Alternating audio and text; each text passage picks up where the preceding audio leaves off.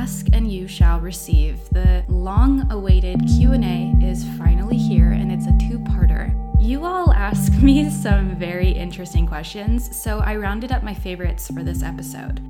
People of all different orientations and genders ask me questions, and I feel like the answers can often be pretty universal. So if you hear one that doesn't really apply to you, just stick around for the answer because you might learn something. This is my favorite thing to do as a sex educator, so without further ado, let's get into it. I'm your host, Birna, and I tackle topics at the intersection of health, culture, and sexuality. I'll answer your questions ranging from the health related to the raunchy. This is Beyond the Bedroom. So, if we were going in alphabetical order, this one would be first. It's all about anal. Someone asked, How do I mention I want to do butt stuff with my partner for both parties? Meaning, I want to try it and I'd be open to doing it to them too. Any tips? So, I know the person who asked this has done butt stuff before, and it's a cis dude, and he dates mostly women. And I think a lot of guys are actually into it and don't know how to bring it up. There's a lot of things associated with the butt stuff for anybody, especially like shame or that is dirty. So I understand that it can be kind of tough to bring up, especially if you're dating someone new. So the the advice that you hear a lot with introducing any kind of new thing is tackle this conversation outside of the bedroom right? We hear that all the time. If you're introducing something new, it's best to do it in a non sexual setting. The reason for this is because during sex, your adrenaline can kick in or your arousal can kind of skew your judgment and make you do things that you might not have been comfortable with or you might freeze up, etc. So I like to say, don't bring it up kind of like out of the blue. It's not like a great topic for people if they're not in the mood to talk about anything sexual. Bring it up at a time that's like sexy or intimate, but not during sex.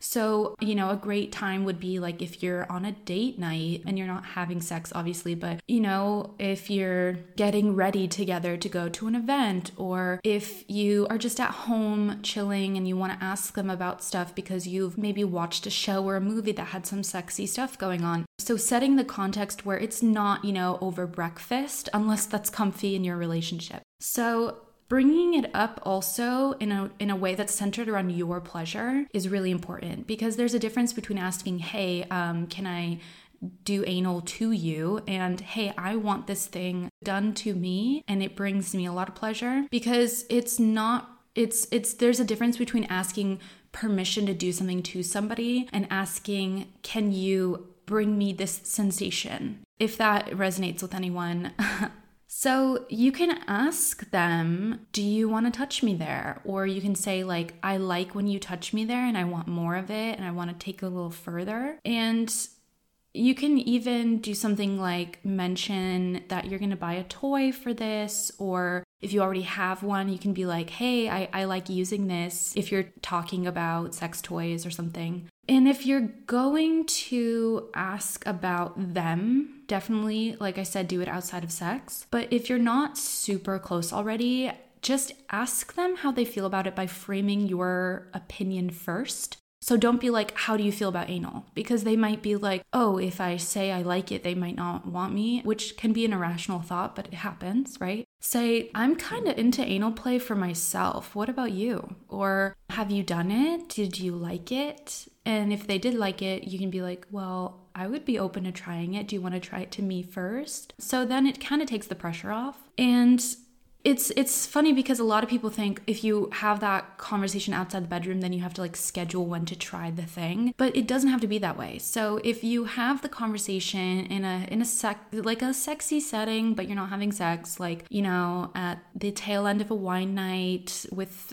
your spouse or with your you know whoever. By the way that was like a reference to me. But um you can definitely say hey, I'm open to doing this, they're open to doing this, great. So you don't have to be like, well, next time we have sex, we should do XYZ. You can just be like, okay, well, if that comes up, it comes up. Like you can make a mental note out of it. Because the next time you have sex, it might not come up, but maybe sometime you're both kind of feeling more like you have more energy or you have more time and you can talk about it more and it can come up maybe the next after like five times or something. So, unless it's your thing, if you want to be like, okay, well, let's try that tomorrow, that's fine. But a lot of people need more context to get aroused. So, I also want to tell you that I had a really good experience with a guy a few years ago. And when I asked him why he was so good at stuff, he said, exploring butt stuff on my own totally changed my perspective on how to penetrate other people. So you can bring that up and you can say, I feel closer to you, or I like how it feels for myself, and I feel like it provides some perspective on what you want you know, so there you have it. I had a really good experience with that uh, type of situation. I also just want to throw that in there that you can also like reassure them, like if they are interested in it. So if you have that convo and they're like, oh, well, I've never done it before. Um, like I've never pegged a guy or I've never, you know, had like even put a finger up someone or anything. You can be like, well, I know what I like and I know how to do it safely. So you can say to them, like, you know, I know that we should go slow and use a lot of lube. And anytime you want to stop, you can stop. Like, reassuring them the safety part can be a huge part of why we feel safe enough to have sex and why we want to explore new things. So, next question um, is for my vulva owners out there, but can be great for people who have sex with people with vulvas. So, can you talk about the differences in labia sensitivity? I worry that my inner lips aren't the same sensitivity as other people's and that I'm missing out during oral. So, Everyone's vulva, regardless of shape and size, has a different sensitivity. We have a lot of nerve endings, but the way that they're arranged and how much we can tolerate can be different for everybody. This is why, like, some people prefer really light vibration, and some people can handle a plug in wand on the highest setting. And not everyone who wants light vibrations or light touch in the beginning grows their tolerance. It doesn't work like that for a lot of people. Some people like light touch and that's what they'll like for the whole rest of their life. And that's totally normal. Some people prefer and need either more firmness or pressure, or like I said, that wand, right? And that's what they need for the rest of their life too. And that's okay. So the clitoris has legs.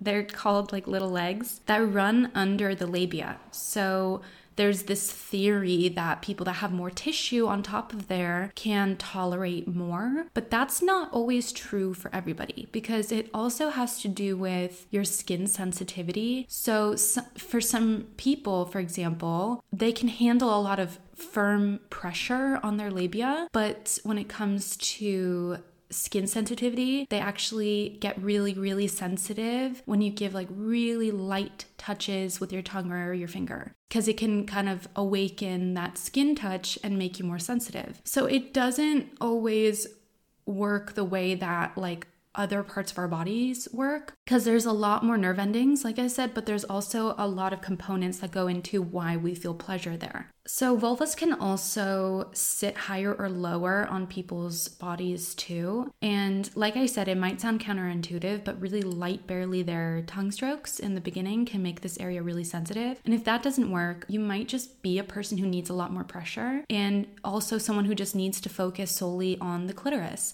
And that's okay. Like a lot of women and people with vulvas are like this. Think suction like movement with the tongue. That's something that gets a lot of people off. And it has nothing to really do with their labia, it's more clitoris centered. And if you prefer suction toys or rumbly vibrations, it can kind of clue you into the type of pressure and sensation that you like. And I just want to say that you are normal. This is normal. If you can barely handle touch down there because you're so sensitive, you're also normal. If you are the type of person that can take a lot of pressure, you're also normal. We all have different bodies and you're not missing out just because you have a higher tolerance or you need more pressure or you don't feel as much in your labia. You might feel a lot more in your clitoris than other people. And there are people that ask me if they're missing out because they can't handle suction toys intensity or higher rumbly vibrations. So the grass is always greener, it seems.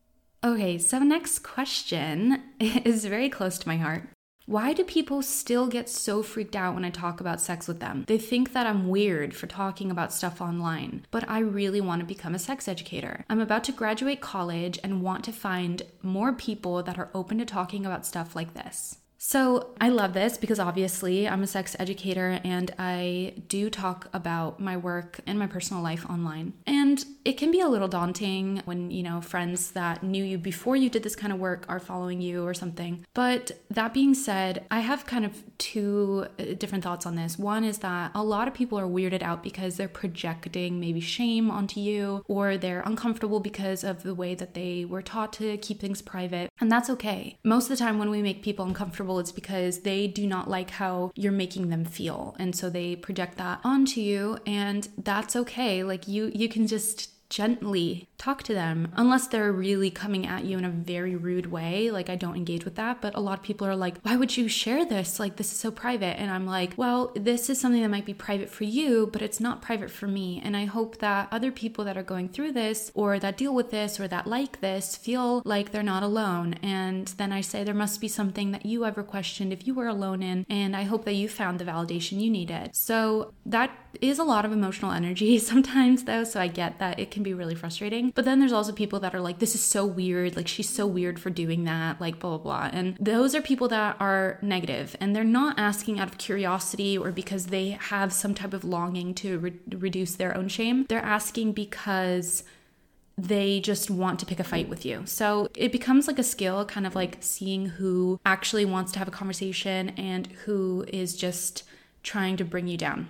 And as for finding people that are more open to talking about stuff like this, there are some places to find like-minded people. And if you want like a general intro i know that the it's actually a porn company run by women. And i know there's like a little bit of tension around like what that means and ethical porn and whatever but they're called Bellesa Co. And they have a secret group on Facebook. So regardless about how you feel about the ins and outs of ethical porn you can DM them on Instagram for the link and it can be really fun to go through and see that there's people that are asking asking about advice on certain questions or saying, hey, who else likes this? And, you know, I, as a sex educator, can find a lot of like minded people because they're just like, hey, has anyone else had this problem? And it can be really comforting. There's also online book clubs, for example, that either like you can go in this direction that they read erotica together and discuss it, or just they read books or, you know, resources on health and wellness um, in terms of sexuality or, or even like gender theory and stuff like that. So getting really specific can help though. So here are just some examples. Like if you're into kink, you can attend a play party or get into like what they call the scene. Just be sure to use a buddy system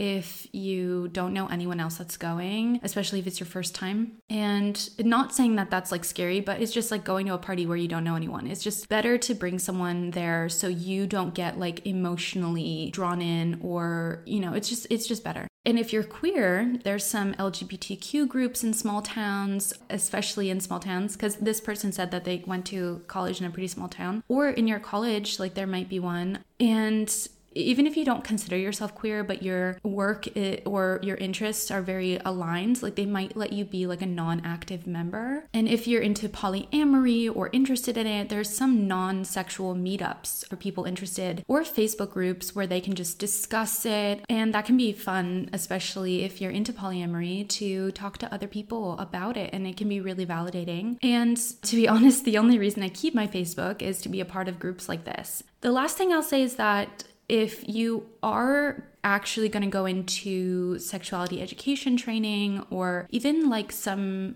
places where they have like certification training, there are sex educator coalitions that you can be a part of and they again will maybe let you be a part as a non-active member. So you're like a supporter or just kind of there to see and participate in the discussions but you're not talking about things related to your work because you don't have any yet a lot of these groups will take on people that are just starting out in the field. And it's not as competitive or catty as a field as people might think, at least not in my experience. And there's plenty of opportunity to be had. You can also always start your own group. So if you are in this college for another semester, you can maybe start a little meetup group for people that are interested in sex education. So you can like start a book club of your own or like just a place where people can hang out and talk about stuff. Um, or you can even maybe have a partnership with like a local sex toy shop with like a college, you know, maybe not relating to your college, but like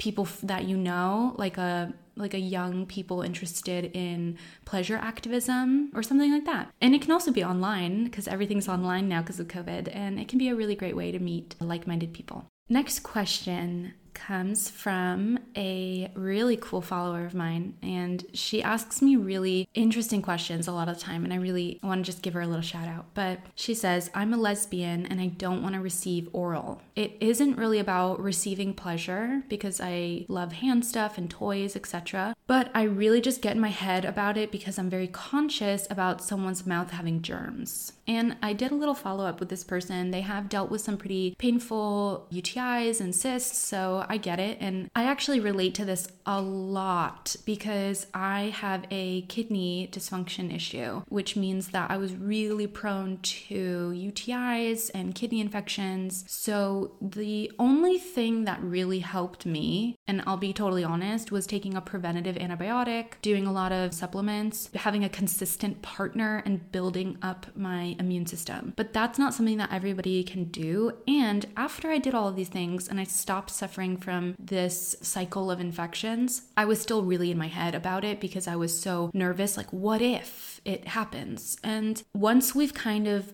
trained ourselves to be cautious in a situation, it can be really hard to undo that. So, I have a little trick that I do, and I'll preface this by saying this is not for people that this is a hard no. This is for people that want to do something and want to enjoy it, but because they're in their heads or they're feeling disconnected, they can't. This is also great for people that tend to go into the performative aspect of sex instead of receiving pleasure. And I know this person said it's not really about receiving, but it is about receiving in this particular instance. So, this is again not for people that this is a hard no. I do this thing where I have like either a timer kind of in my head or a physical timer on my nightstand. And I talk to my partner about this beforehand. And it's like I I allow myself to receive. So if it's oral, I'll allow myself to receive it for 2 minutes. And if I have slipped into okay, God, when is this over? Or performing, like, oh, I love this so much, even though I don't, then I stop. Or I like notice it and put it two more minutes. And this is a very like this is an exercise that you should do with someone that you trust a lot. So like a partner that you're very intimate with and that you can be very vulnerable with and talk to them about it beforehand before you start this. And it's not like oh can you make me come in 2 minutes? It's like can you just do what you're normally doing? Because this is an exercise for me and I want to see how much I actually enjoy it and what thoughts come up for me. And the first time I tried this I was like oh god this is so awkward and weird. And then you know I tried a couple more times and I actually started enjoying myself because I was like, okay, I can show that I'm enjoying it and understand and notice my thoughts without them letting without letting them affect how I feel about what's happening. And I also just want to say that you're not a bad lesbian if you don't like oral let me say that again. You're not a bad lesbian or a bad sexual partner in general if you don't like receiving oral. A lot of people don't like it for a lot of different reasons, and that's okay. And going back to that other question about labia sensitivity, if you don't like it, then don't do it. And it's like, it's okay if you've tried it like a hundred times and you're like, tried it with a bunch of different people and you're just like, I just can't get the germs out of my head. Then don't put yourself through it. Don't just be like, oh, well, they, they enjoy it they think they're getting something out of it, so I'll just sit through it. Just say, I don't like it. And for people who encounter people that don't like it, don't be like, well, you've never had me or blah, blah, blah. Don't pressure them because it might be that that person has a bad experience with it or it's just something out of their control. So, there's there it is you're not a bad person if you don't like oral but if you do want to try to reverse this emotional reaction the timer trick can be really useful Next question is something that I get asked a lot, but this one is a little more specific. So, this person asks, I feel like I get so sensitive to any lube that I use. I'm from a country where there aren't a lot of options, and I have even tried natural or at home remedies and it hasn't worked. So, this person also specified that they use they, them pronouns, but they do have a vulva. So, I'm to be saying they, and I'm talking about this person. And although they have a vulva, this also applies to people that don't because lube sensitivity is something that happens to people with penises too because it can be a really irritating area of the body and it's very sensitive. So I did some follow up with this person also and they do they did try coconut oil and uh the coconut oil thing is such a heated debate for some reason.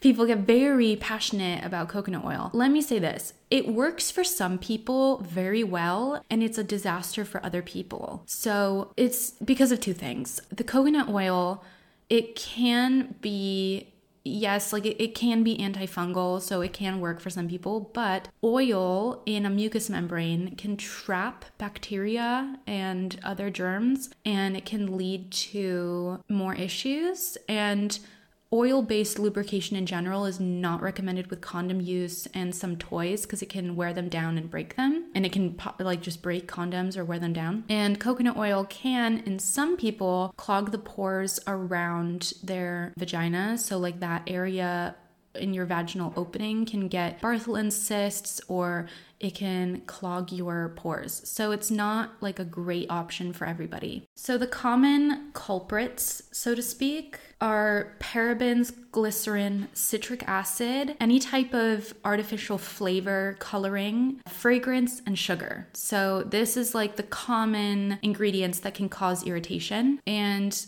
for example, some tried and true hypoallergenic things work for some people and, and, not for others. So, for example, Uberlube, the silicone version, is something that works really well for people that want silicone lube. But for me, it can actually make me a little itchy and like uncomfortable. I prefer water based or aloe based formulas like Sliquid. Good Clean Love, I think, has coconut in it. So, if you like coconut oil but need it to be in a formula that works for our mucous membranes better, this is a good option. I know the company Mode, it comes in a pump or M- Maude, uh, M A U D E. I always forget how to pronounce that. But not all of the water based and aloe based formulas are equal. Like some of them do have synthetic fragrance, for example, or like essential oils, which can be really irritating for our really sensitive skin down there. Also, some aloe based formulas do have a little bit of salicylic acid in it, which can be irritating. So I wish that there was some type of like sampler option, right? And I know that Uberlube does have samples at some sex stores, so you can, you know, ask if you're ordering something online and you can ask if they have any lube samples. And I know a friend of mine who actually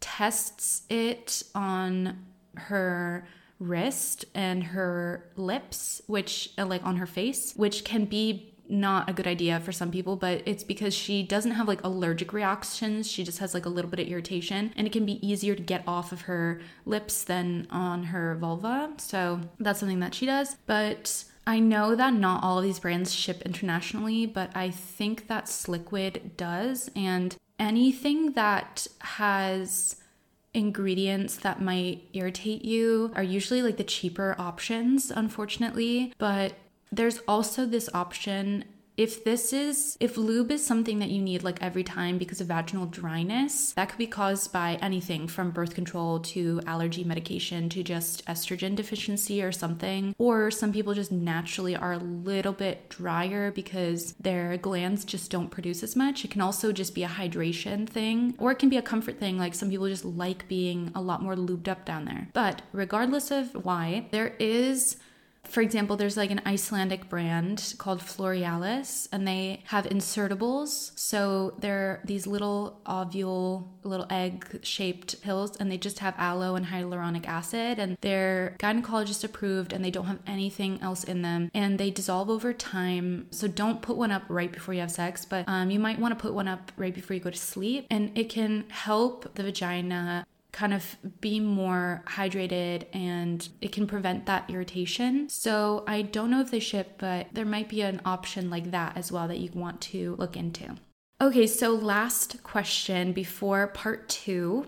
So this person says that I am way more kinky than my boyfriend. I want to introduce things and he gets really embarrassed but is secretly into them and does want to try. How can I bring this up without this reaction? I also feel like I'm too much for him and I just should be more vanilla. So, also for some context, this is a gay male couple. They that's how they identify. But this is something that just for a lot of people across the board. I get this question a lot, and I get it specifically a lot from women who are more kinky than their boyfriends, too. So just keep that in mind. My biggest piece of advice on any time that somebody is just kind of shy about it, but does want to talk about it or does want to do things but can get embarrassed is kink education. So taking it out of the context that they maybe feel shame or embarrassed about. So for a lot of us, the only time that we've ever seen this is in like hardcore porn or in a film that is like, you know, taboo or something. So taking it out of that context and putting it into like, oh, well, I read this book, or listening to maybe like a YouTube video from like Midori, for example, because she's like the queen of bondage. she is like a specific rope tying expert. And I found that sharing that video with a friend of mine who was really into like rope play, but was really embarrassed about it, she was like, oh, okay, like it's it's something you can talk about in a non-sexual context too. So it can reduce a lot of anxiety or shame or embarrassment to take it out of that like super sexual context for people and to also talk about like boundaries consent and things that the kink community has really like popularized i want to say. So tell them that they're in control um, that they are you know even if they're in a submissive position they can be in control of you know things with using the red yellow green technique or safe word. And reassuring them in that way. But it sounds like this person just has a little bit of shyness, like, oh my God, that's so intense kind of reaction to things. And it can be frustrating, and I get that, but you also can't really control how somebody will react to something. It's not really a don't yuck my yum situation here because they they obviously like do want to try it. They're just embarrassed about it. But maybe try to channel their embarrassment into like excitement instead or approach it from like a very light and playful place because they might feel just a little bit intimidated or they might not feel like they can match up to it. And this feeling of like I often feel like I'm too much for him and I should just be more vanilla. So you can kind of go both ways here. So you can reassure him that you respect him, that you're there for him, and that you're asking for is not bad or dirty or degrading because you're wanting it and you're consenting. Or if it is a degradation thing, if it's purposefully like humiliation, explain that it makes you actually feel good. But there are people that just like won't get it because they, they just don't it doesn't resonate with them at all either position and that's okay. Like there's just to be people that don't vibe with it. And you can just if you remind yourself like i'm not shameful like if if they're projecting that shame onto you you don't have to take it. If this is something that you really enjoy then that's something that you enjoy. And no one's reaction should influence how you feel about yourself like if you're confident and that's what you like. But i know that that's so much easier said said than done because there's a lot of factors that go into especially kink. So I I want to encourage you to have like a very open discussion in a way that's not super deep and serious, but is more of a hey, do you want to look at this video? It's not sexual in terms of like pornography, but it's like an educational video about kink. Do you want to maybe sit down and watch it with me? Or, um, hey, I read this book about the thing that we do or that we want to try, and here's some notes from it. Or just being, just reminding them that, like, well, I mean, you might be embarrassed, but I'm not. So I'm there for you. But it depends on like what kind of reaction they're giving you.